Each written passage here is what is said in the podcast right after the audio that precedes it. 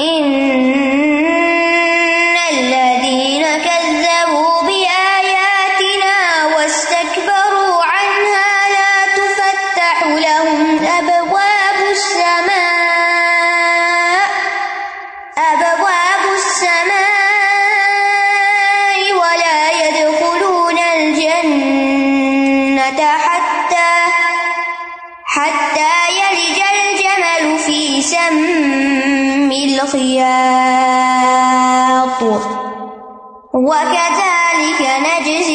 المجرمين بے شک وہ لوگ جنہوں نے ہماری آیات کو جٹلایا اور ان سے تکبر کیا، ان کے لیے آسمان کے دروازے نہیں کھولے جائیں گے اور نہ وہ جنت میں داخل ہو سکیں گے۔ یہاں تک کہ اونٹ سوئی کے ناکے میں داخل ہو جائے اور اسی طرح ہم مجرموں کو بدلا دیں گے۔ اب یہاں اللہ سبحان تعالیٰ آگاہ فرما رہے ہیں کہ جس کسی نے اللہ تعالی کی آیتوں کو جٹلایا اور وہ ان پر ایمان نہ لایا۔ حالانکہ وہ آیات بالکل واضح تھی۔ آیات کے سامنے تکبر کیا۔ سر تسلیم خم نہیں کیا۔ جٹلایا پیٹ پھیر کے چل پڑا۔ پھر ان کا انجام یہ ہوگا۔ لا تفتح لهم ابواب السما ان کے لیے آسمان کے دروازے نہیں کھولے جائیں گے۔ کب؟ دنیا میں بھی۔ کیونکہ انسانوں کے جو اعمال ہیں، وہ اوپر جاتے ہیں۔ تو ان کے اعمال قبول ہی نہیں ہوں گے۔ یعنی کفر کے ساتھ شرک کے ساتھ اگر کوئی صدقہ خیرات کرتا ہے، کوئی اسپتال بنواتا ہے، کوئی سڑکیں بنواتا ہے، کوئی چیز ایجاد کرتا ہے، بڑے بڑے کارنامے کرتا ہے، لیکن ہوگا کیا؟ وہ قبول نہیں ہوں گے۔ ان کے اعمال قبولیت کے لیے اوپر نہیں چڑھیں گے۔ اسی طرح مرنے کے بعد روح کے لیے آسمان کے دروازے نہیں کھلیں گے۔ ابن عباس کہتے ہیں، ان کی روحوں کے لیے کیونکہ وہ نجس ہیں، انہیں ان دروازوں سے اوپر نہیں لے جایا جائے گا، بلکہ ان کو سب سے نچلے طبقے سجین میں گرا دیا جائے گا۔ کیونکہ آسمان کے دروازے صرف اہل ایمان کے لیے کھولے جاتے ہیں۔ ایک مانا یہ بھی کیا گیا ہے کہ ان کے لیے آسمان کے دروازے نہیں کھولے جائیں گے کہ ان پر اللہ کی رحمت نازل ہو۔ تو بہرحال یہ بات مانی ہوئی ہے کہ شرک کرنے والوں کے اعمال اوپر نہیں اٹھتے۔ قبول نہیں ہوتے۔ اسی طرح رسول اللہ صلی اللہ علیہ وسلم نے فرمایا، پیر اور جمعرات کے دن جنت کے دروازے کھول دیے جاتے ہیں اور ہر اس بندے کی مغفرت کر دی جاتی ہے جو اللہ کے ساتھ کسی کو شریک نہیں بناتا اور اس بندے کے سوا جس کی اپنے بھائی کے ساتھ عداوت ہو، دشمنی ہو، بول چال بند ہو۔ چنانچہ کہا جاتا ہے، ان دونوں کو مہلت دو، یہاں تک کہ یہ صلاح کر لیں۔ ان دونوں کو مہلت دو، حتیٰ کہ یہ صلاح کر لیں۔ ان دونوں کو مہلت دو، حتیٰ کہ یہ صلاح کر لیں۔ یہ جو سوموار اور جمعرات کا روزہ ہے، یہ بھی اسی وجہ سے ہے نا کہ وہ اعمال کی قبولیت کا دن ہوتا ہے۔ اس دن اعمال اوپر اٹھائے جاتے ہیں اور نبی صلی اللہ علیہ وسلم نے فرمایا کہ میں پسند کرتا ہوں کہ یعنی میرے اعمال اس وقت اٹھائے جائیں جب میں روزے سے ہوں۔ پھر اسی طرح یہ ہے کہ کافر کی روح جو ہے، وہ اوپر نہیں جا سکتی۔ اس کی دلیل کیا ہے؟ مسند احمد کی روایت۔ نبی صلی اللہ علیہ وسلم نے فرمایا، فرشتے اس روح کو لے کر اوپر چڑھتے ہیں یعنی کافر کی۔ فرشتوں کے جس گروہ کے پاس سے ان کا گزر ہوتا ہے، وہی گروہ کہتا ہے ماں حاضر روح الخبیس یہ کیسی خبیس روح ہے؟ کیونکہ اس سے بدبو آ رہی ہوگی۔ وہ کہتے ہیں، فلاں بن فلاں۔ اور دنیا میں لیا جانے والا بدترین نام بتاتے ہیں۔ یہاں تک کہ اسے لے کر آسمان دنیا تک پہنچ جاتے ہیں۔ دروازہ کھلواتے ہیں، لیکن دروازہ نہیں کھولا جاتا۔ پھر رسول اللہ صلی اللہ علیہ وسلم نے یہی آئے تلاوت فرمائی، لا تو فتح اباب السما ولا خلون الجنت اور اللہ فرماتے ہیں کہ اس کا نام اعمال سے جین میں رکھ دو، جو سب سے نچلی زمین میں ہے۔ چنانچہ اس کی روح کو بہت برے طریقے سے پھینکا جاتا ہے۔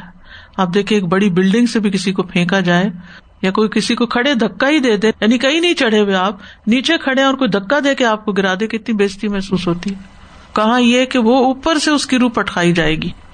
پھر آپ نے یہ آیت تلاوت فرمائی وہ میوشرک بلّہ فکا انما خر من السمائی فتح تف تیرو اور تحوی بحر فی مکان صحیح جو اللہ کے ساتھ شرک کرتا ہے، وہ ایسے ہے جیسے آسمان سے گر پڑا، پھر اسے پرندے اچک لیں یا ہوا اسے دور دراز جگہ میں لے جا ڈالے، پھر اس کی روح اس کے جسم میں لوٹا دی جاتی ہے۔ ولاد خلون الجنت حتیٰ یلی جل جمل فی سم الخیات پھر فرمایا، اور وہ جنت میں داخل نہیں ہوں گے، یہاں تک کہ اونٹ سوئی کے ناکے سے نہ گزر جائے، جو کہ گزرنا انتہائی ناممکن ہے اللہ ماشاء اللہ اونٹ جانوروں میں بہت بڑا جانور ہے۔ مویشی جانوروں میں سب سے بڑا جانور ہے اونٹ۔ اور سوئی کا ناکا کیا ہے؟ سب سے باریک چیز، سب سے باریک جگہ۔ یعنی ہولز میں سب سے چھوٹا ہول ہوتا ہے سوئی کے اندر، جسے کپڑے سلائی کرتے اب اتنا بڑا اونٹ اس سوئی کے ناکے سے کیسے گزرے گا؟ اور ولوج کا مانا ہی ہوتا ہے سختی کے ساتھ داخل ہونا، تنگی میں داخل ہونا، تنگ جگہ پہ داخل ہونا۔ اور سمل خیات سوئی کا سوراخ۔ تو یہاں بڑی چیز اور چھوٹی چیز کی مثال دی گئی ہے۔ تو اسے یہ پتا چلتا ہے کہ جس طرح اونٹ کا سوئی کے ناکے سے گزرنا مشکل ہے، اسی طرح اللہ کی آیات کو جٹلانے والوں کا جنت میں داخلہ محال ہے، مشکل ہے۔ سورت المائدہ میں آتا ہے ان نہ یشرق بلّہ فقد حرم اللہ علیہ جنت النار. جو اللہ کے ساتھ شرک کرے گا، اللہ جنت کو اس پر حرام کر دے گا اور اس کا ٹھکانا جہنم ہوگا۔ اور یہ ٹھکانا ایک دو دن کا نہیں ہے، بلکہ ہمیشہ ہمیشہ کے لیے۔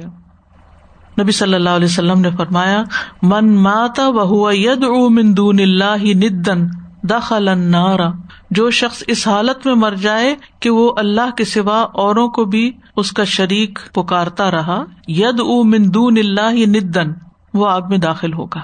یعنی کسی اور کو بھی اللہ کا شریک بنا دیا اس نے۔ وہ کدال کا نجزل مجرمین اور اسی طرح ہم مجرموں کو جزا دیتے ہیں۔ یعنی ایسے لوگ جن کے جرائم بہت زیادہ ہیں، جن کی سرکشی بے انتہا ہے، ان کی سزا یہی ہے۔ کہ ان کو ہمیشہ کے لیے پھر جہنم کے قید خانے میں ڈال دیا جائے۔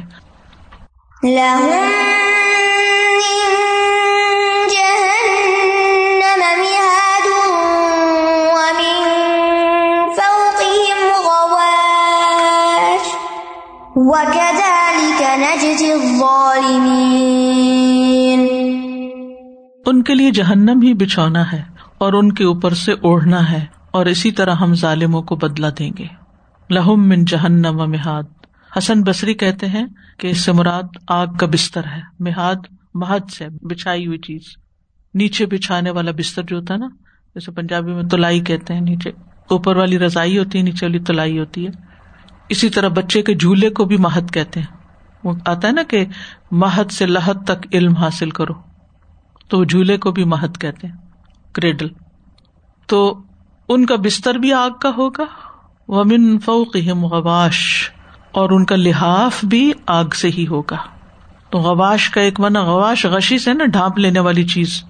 مراد لحاف ہے۔ اور دوسرا مانا ان کا لباس ہے۔ اور ایک مانا سائبان بھی کیا گیا۔ ان پہ آگ کے سائبان چھائے ہوئے ہوں گے۔ جیسے سورج زمر میں آتا لہم من فوقہم ظلل من النار و من تحتہم ظلل۔ ان کے اوپر بھی آگ کے سائبان ہوں گے اور ان کے نیچے بھی۔ وہ کدالی کا نجز ظالمین اور اسی طرح ہم ظالموں کو جزا دیتے ہیں یعنی جٹلانے والوں کو، طرح طرح کی نافرمانیاں کرنے والوں کو ایسا ہی بدلا دیتے ہیں، اور یہ اللہ تعالیٰ کا عدل ہے۔ یعنی ظالموں سے مراد ظالم جیسے آپ جانتے نا، ایک اپنی جان پہ ظلم ہوتا ہے، ایک بندوں پہ ظلم ہوتا ہے، اور ایک اللہ کے حق میں ظلم ہوتا ہے۔ اللہ کے حق میں ظلم کیا ہے؟ شرک اور بندوں کے اوپر ظلم، تعدی یعنی ان کے حقوق مارنا، ان کا حق نہ دینا، ظلم و زیادتی کرنا۔ اور اپنی جان کے اوپر ظلم کیا ہے؟ یعنی گناہ کر کے اپنے آپ کو جہنم کو مستحق بنانا یعنی غلط کام کرنا۔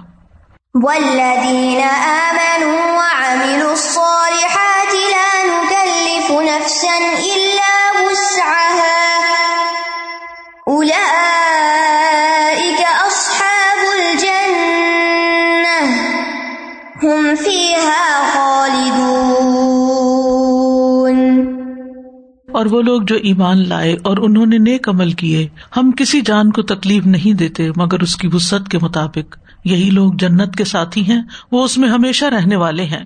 ترغیب کے بعد ترغیب بھی آ گئی۔ جب اللہ تعالیٰ نے ظالموں اور شرک کرنے والوں کے عذاب کا ذکر کیا، تو اطاط کرنے والے بندوں کے ثواب کا بھی ذکر کیا کہ ولدین آمن و عامل الصالحات وہ لوگ جو دل سے ایمان لائے اور انہوں نے نیک کام کیے نہیں اپنے آزاد کے ساتھ، اپنی زندگی، اپنے وقت میں اچھے اچھے کام کیے۔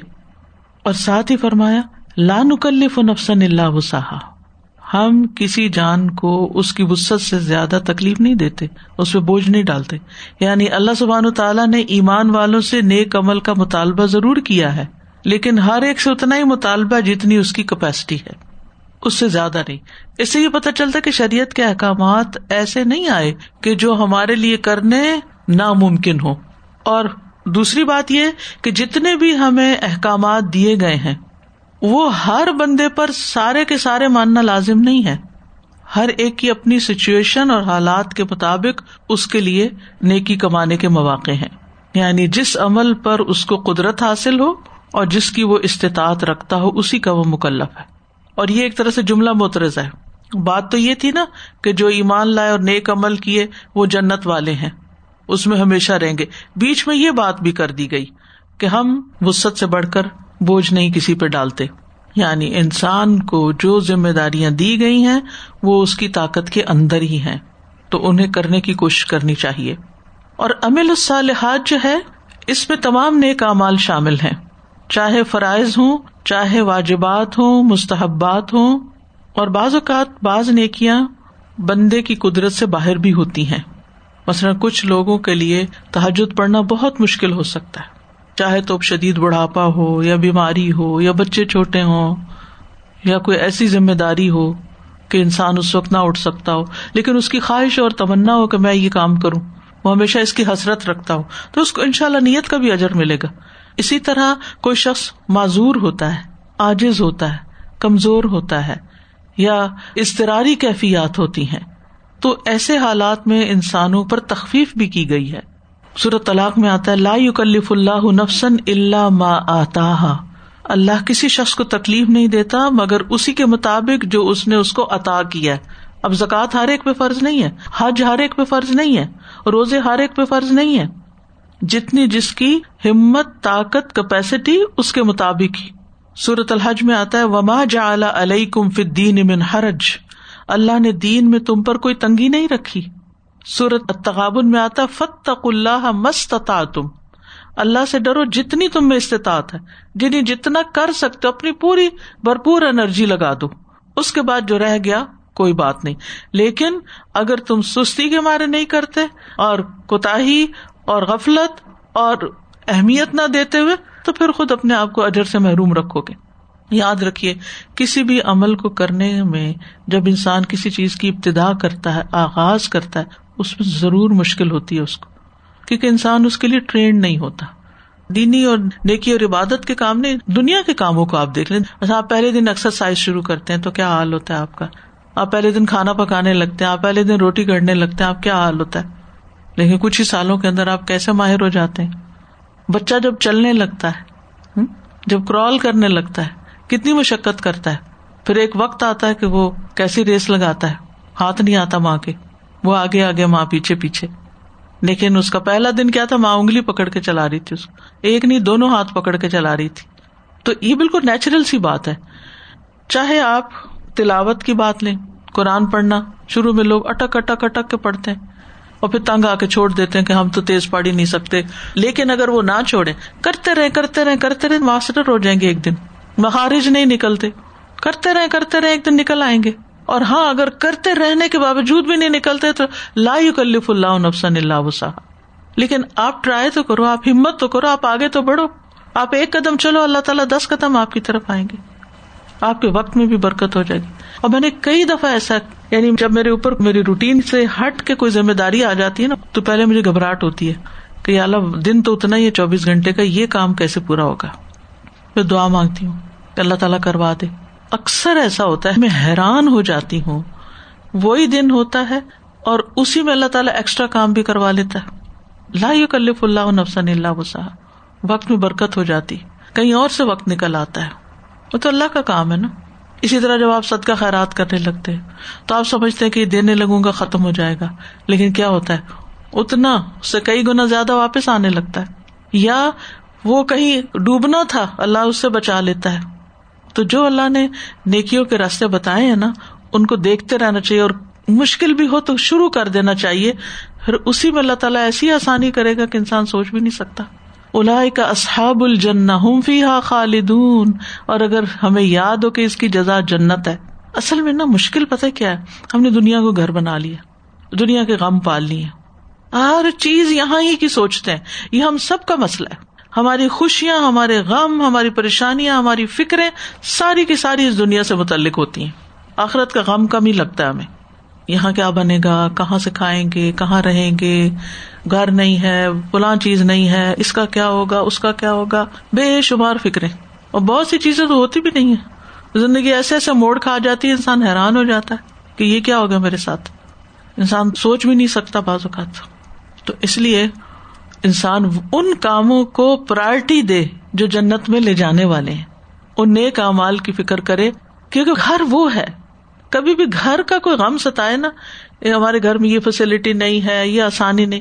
اب دیکھیں، اس وقت بازو کا دیکھ کے تکلیف بھی ہوتی ہے کہ اچھے بھلے لوگ رہ رہے ہوتے ہیں۔ پھر کوئی نئی سیٹلمنٹ ہوتی ہے، وہاں کوئی اپ گریڈیڈ ہاؤس مل رہے ہوتے ہیں یا ذرا اور بڑے ساری انرجی سارا پیسہ پھر اس کو بڑا کرنے میں، اس کو خوبصورت بنانے، سجانے میں لگ جاتا ہے۔ پھر تھوڑے سال کے بعد، پھر اس سے دل بھر جاتا ہے۔ اسی چکر میں اور اسی کام میں سارا اپنا وقت، انرجی، کوشش اسی میں لگائے رکھتے ہیں اور نیکی کے کام کے لیے نہ پیسہ بچتا ہے نہ وقت بچتا ہے، نہ طاقت بچتی ہے۔ کیونکہ دنیا کو جنت بنا رہے ہیں نا۔ ٹھیک ہے، اگر آسانی سے کوئی چیز ہو سکتی ہے، بہتر اپ گریڈ کر سکتے کر لیں۔ لیکن صرف دنیا میں ہی خوب سے خوب تر کی تلاش میں اپنی ساری انرجی لگا دینا، یہ کوئی نفے کا سودا نہیں ہے۔ تو جنت ہمیشہ کی زندگی ہے۔ جنت والے جنت میں، جہنم والے جہنم میں چلے جائیں گے تو پھر موت کو لایا جائے گا، ذبح کیا جائے گا اور کہا جائے گا، اے اہل جنت، تم ہمیشہ اب جنت میں رہو گے، تمہیں کبھی موت نہیں آئے گی۔ اور اے اہل جہنم، تمہیں بھی اب کبھی موت نہیں آئے گی، ہمیشہ یہیں رہو گے۔ اور ان کو اتنا غم لگے گا کہ اگر غم سے کوئی مر سکتا تو اس کو مر جاتے، لیکن اب موت ہے نہیں، کیونکہ ہمیشہ انہوں نے وہی رہنا ہے۔ جنت سے کوئی نکالا نہیں جائے گا۔ لائی امس ہوں فی ہا نصب و ماں ہوں منہا بھی مخرجین جنت میں موت بھی نہیں ہے، بیماری بھی نہیں ہے۔ دکھ، تکلیف، پریشانی ہے ہی نہیں کوئی۔ تو کیوں نہ ایسے کام کرے کہ جس سے وہ گھر حاصل ہو جائے ہمیں۔ ساری انرجیز اس پہ کیوں نہ لگا دے۔ اپنا وقت، اپنی جوانی اس کے لیے کیوں نہ خرچ کرے۔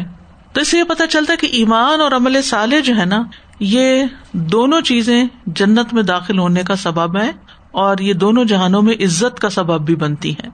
اور جو اصل دین ہوتا ہے، اس میں کوئی حکم ایسا نہیں کہ جو مشقت والا ہو اور قابل برداشت نہ ہو، سوائے اس کے جو سزائیں ہیں۔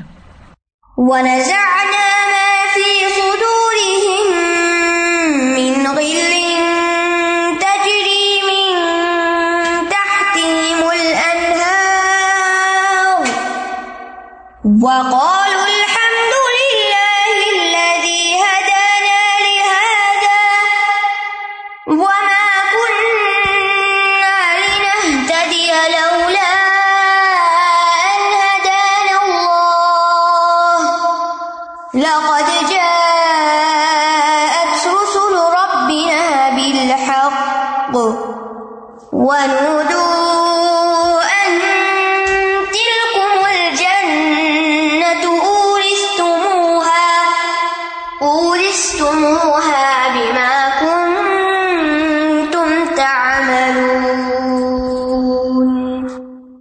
ان کے سینوں میں سے کینا نکال لیں گے۔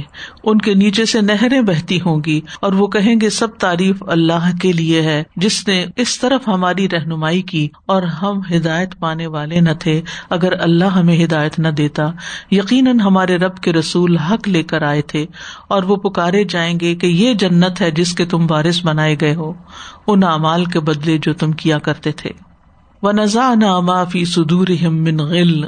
غل کہتے ہیں خفگی میل کدورت کینا حسد وغیرہ جو دل کے اندر ہوتا ہے۔ اور یہ آپ دیکھیں کہ انسان کی ویکنیس میں سے ہے نا۔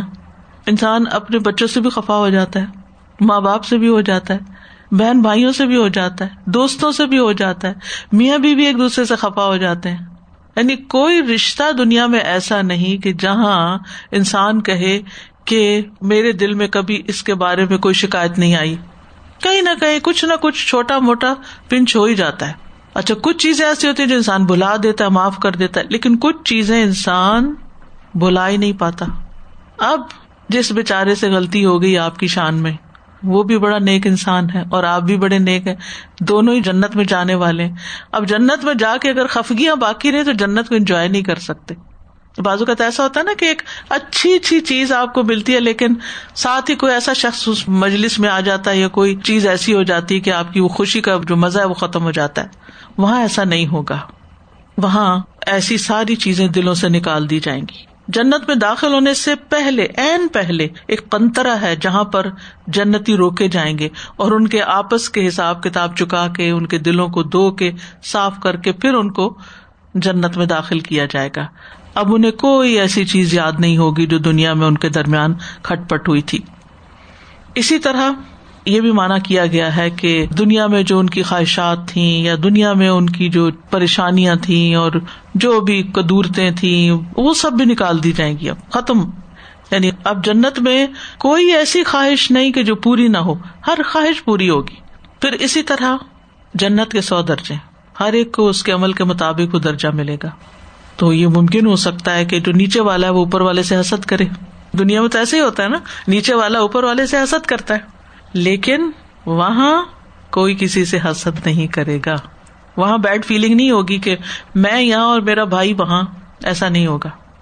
اور اہل جنت پر یہ اللہ تعالی کا بہت بڑا احسان اور فضل ہوگا کہ وہاں جو کمپٹیشن ہوتا ہے نا، ایک ہڈن کمپٹیشن بھی ہوتا ہے بعض لوگوں کا آپس میں۔ بعض اوقات بہن بھائیوں کے بیچ میں بھی ہو جاتا ہے اور رشتوں میں بھی ہو جاتا ہے۔ وہ سب ختم ہو جائے گا۔ صورت الحجر میں آتا ہے، جنت میں داخلے سے پہلے کیا کہا جائے گا؟ اد خلوحا بسلام آمنین۔ و نزانا معافی سدور اخوان اللہ سر متقابلین۔ ان سے کہا جائے گا، ان میں بلا خوف و خطر داخل ہو جاؤ۔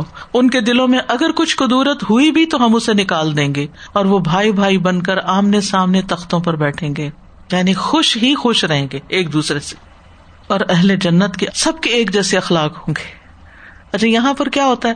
اگر آپ کا اخلاق اچھا بھی ہے نا، تو جس سامنے والے سے آپ معاملہ کر رہے ہیں نا، وہی ڈھنگ سے آپ سے بات نہیں کرتا۔ آپ سر توڑ کوشش کرتے ہیں کہ میں اپنے اخلاق سے اس کا دل جیت لوں، وہ جیتنے میں نہیں آتا۔ لیکن وہاں ایسی کوئی پریشانی نہیں ہوگی۔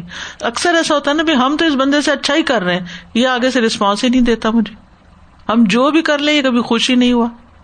وہاں یہ نہیں ہوگا۔ حدیث میں آتا ہے، نبی صلی اللہ علیہ وسلم نے فرمایا اخلاق ہم اللہ خلق رج واحد۔ ان سب کے اخلاق ایک آدمی کے اخلاق جیسے ہوں۔ سب ایک جیسے۔ یعنی سب کا سلوک سب سے اچھا ہی اچھا ہوگا۔ کوئی کسی سے برا سلوک بھی نہیں کرے گا۔ صحیح مسلم میں آتا ہے، لا اختلاف بین ولا تباغا قلوب ہم قلب ان واحد۔ ان کے درمیان نہ کوئی اختلاف ہوگا، نہ آپس کا بغض ہوگا، ان کے دل ایک دل کی طرح ہوں گے۔ یعنی سب کے دل، سب کے بارے میں صاف۔ تجریم ان تحت مل انہار ان کے نیچے نہریں بہ رہی ہوں گی۔ اور ویسے بھی جہاں چاہیں گے، جب چاہیں گے کوئی نہر نکالنا نکال کے لے جائیں گے، اپنے محلات میں لے جانا چاہیں گے یا باغوں میں لے جانا چاہیں گے، اور ایسی نہریں ہوں گی جن کے اندر گڑھے نہیں ہوں گے، بلکہ زمین کی سطح پر ہوں گی۔ اور ان کا ایک کنارا موتیوں کا ہے، دوسرا کنارا یاقوت کا ہے، ان کی مٹی خالص کستوری کی ہے۔ اس میں کوئی اور چیز مکس نہیں ہوگی۔ وقال الحمد للہ ہدان لہذا وما کن لنهتدي لولا ان هدانا اللہ وہ کہیں گے، اللہ کا شکر ہے۔ جس نے ہمیں یہ رستہ دکھا دیا، جس نے ہمیں اس کی توفیق عطا کی۔ ہمارے بس میں نہیں تھا۔ اگر اللہ کی توفیق نہ ہوتی تو ہم ہدایت نہیں پا سکتے تھے۔ لولا ان ہدان اللہ مومن کو جب دنیا میں ہدایت ملتی ہے تو اللہ کا شکر ادا کرتا ہے کہ اللہ تیرا شکر ہے تو نے مسلمان بنا۔ اللہ تیرا شکر ہے، تو نے قرآن کی نعمت دی۔ اللہ تیرا شکر ہے تو نے یہ رستہ دکھا دیا ہمیں۔ تو نے ہمیں اس کے مواقع عطا کر دی۔ تو نے ہمیں کچھ کرنے کی توفیق دی۔ اسی طرح مومن جب قبر میں جاتا ہے تو وہاں اپنا ٹھکانا دے کے اللہ کا شکر ادا کرے گا۔ کیونکہ وہ شکر گزار دل ہے نا، اور اس کو سب سے زیادہ خوشی ہدایت کی نعمت پر ہوتی ہے کہ اللہ تیرا شکر ہے تو نے مجھے ہدایت دی۔ رسول اللہ صلی اللہ علیہ وسلم نے فرمایا، ہر جنتی کو جہنم میں اس کا ٹھکانا دکھایا جاتا ہے یعنی قبر میں۔ اور وہ کہتا ہے، اگر اللہ نے مجھے ہدایت نہ دی ہوتی، تو میں یہاں نہ ہوتا، اور پھر وہ اس پہ شکر ادا کرتا ہے۔ تو نیک امال کا پتا چلنا کہ یہ نیکی کے کام ہے پھر ان کو کرنے کی توفیق مل جانا، یہ سب اللہ کا احسان ہے، فضل ہے، رحمت ہے۔ کیونکہ اگر اللہ توفیق نہ دے نا، یقین کرے ہم یہاں تک بھی نہیں پہنچ سکتے۔ میں یہاں نہیں بیٹھ سکتی اگر اللہ کی توفیق نہ انسان کے اوپر کئی قسم کی کیفیات گزرتی ہیں۔ لیکن یہ اللہ کی توفیق ہوتی ہے کہ ہمارے وقت میں سے، ہمارے دن میں سے کچھ حصہ نکل آتا ہے کہ ہم اللہ کی کتاب پڑھ لیتے ہیں مل کے۔ یہ اللہ کی توفیق ہوتی ہے، اللہ ہی رستہ ہم وار کرتا ہے۔ ورنہ آپ دیکھیں کہ لوگوں کے سامنے بڑے بڑے مواقع آتے ہیں نیکی کے کام کرنے کے، اور وہ کر بھی سکتے ہیں مگر نہیں کرتے۔ بازو کا تو آپ کو پتا چلتا ہے کوئی شخص سخت بیمار ہے اور اس کو پیسوں کی ضرورت ہے۔ اور آپ کی جیب میں پیسے ہوتے ہیں، لیکن آپ کو توفیق نہیں ہوتی کہ نکال کے آپ اس کی مدد کریں۔ آپ کو پتا چلتا ہے کوئی بیوہ ہے، کوئی مسکین ہے، اور بعض اوقات کیا ہوتا ہے، جو سامنے والے ہوتے ہیں، جو قریب والے ہوتے ہیں، ان کو ذرا توفیق نہیں ہوتی۔ دور بیٹھا کوئی شخص، وہ پہنچ جاتا ہے مدد کے لیے، خدمت کے لیے۔ اس کو توفیق دی اللہ نے پاس والے کو توفیق نہیں دی۔ تو یہ سراسر اللہ کا احسان ہوتا ہے۔ اگر نیکی کا پتا چل جائے اور پھر توفیق دے، اللہ پہنچا دے، کروا لے۔ جس کو طلب ہوتی ہے، جس کو شوق ہوتا ہے کہ مجھے موقع ملے، میں بھی کچھ کروں۔ اور پھر آپ دیکھیے کہ جتنے بھی نیک امال ہوتے ہیں، وہ سارے صرف اللہ کے فضل سے پورے ہوتے ہیں۔ حضرت عائشہ کہتی ہیں، نبی صلی اللہ علیہ وسلم جب کوئی پسندیدہ چیز یا بات دیکھتے تو فرماتے الحمد للہ بنعمت ہی تتم الصالحات کہ اللہ کا شکر ہے کہ جس کی نعمت، جس کے فضل کی وجہ سے نیک کام سر انجام پاتے ہیں، پورے ہوتے ہیں۔ اور جب ناپسندیدہ چیز دیکھتے تو فرماتے الحمد للہ اللہ کل حال۔ لقت رسول ربنا بالحق۔ شکر ہے، ہمارے رب کے رسول حق لے کر آئے ہمارے پاس۔ اور ہمیں حق قبول کرنے کی توفیق ہوئی۔ ہم نے اس کی تصدیق کی تو اللہ نے ہمیں یہ رستہ دکھایا۔ ونو اور انہیں پکارا جائے گا۔ ان دل کو مل جنا یہ ہے تمہاری جنت۔ ارس منہا جس کے تم وارث بنا دیے گئے ہو۔ کیوں؟ بیما کن تم تاملون کیونکہ تم عمل کیا کرتے تھے۔ آج یہ جنت تمہاری ہے، تمہاری پراپرٹی ہے۔ کوئی نہیں تم سے لے گا۔ دنیا میں تو آپ دیکھیے کہ بازوقت کیا ہوتا ہے۔ آپ کوئی چیز خریدتے ہیں، اس میں دھوکا نکل آتا ہے، وہ کوئی اور اس پہ قبضہ کر لیتا ہے۔ کبھی آپ کوئی چیز لیتے ہیں تو تھوڑے دن میں آپ کو پتا چلتا ہے کہ سوٹیبل نہیں بہت دفعہ ایسے ہی ہوتا ہے کہ انسان کو نعمتیں ملتی ہیں، لیکن مزہ ختم ہو جاتا ہے ان کا۔ لیکن جنت ہمیشہ ہمیشہ کے لیے اس کو انجوائے کریں گے۔ اسلاف میں سے کسی نے کہا کہ اہل جنت اللہ کے اف یعنی معاف کرنے کی وجہ سے جہنم سے نجات پائیں گے۔ اس کی رحمت کی وجہ سے جنت میں داخل ہوں گے اور اپنے اعمال کے بدلے جنت کے وارث بنے گے۔ ٹھیک ہے؟ یعنی یہ تین چیزیں یاد رکھی کیونکہ اکثر کنفیوز رہتے ہیں ہم۔ اللہ کے اف و کرم کی وجہ سے جہنم سے نجات پائیں گے، اس کی رحمت کی وجہ سے جنت میں داخل ہوں گے، اور اپنے عمل کے بدلے اس کے وارث بنے گے۔ اور یہ اللہ کی رحمت کی بلند ترین قسم ہے۔ اور یہ اصل میں اہل جنت کی عزت افزائی کی جا رہی ہے کہ تم کچھ کرتے تھے، اس لیے تمہیں یہ سارے عزت ملی ہے۔ یعنی جنت میں جگہ ملنا اعمال کی وجہ سے ہے اور داخلہ اللہ کی رحمت کی وجہ سے۔ تو اس آیت سے ہی پتا چلتا ہے کہ جنت بڑی حسین جگہ ہے، جہاں نہ کوئی عداوت ہے، نہ حسد ہے۔ پھر یہ پتا چلتا ہے کہ ہدایت اللہ کا عطیہ ہے۔ اللہ سے ہدایت مانگتے رہنا چاہیے۔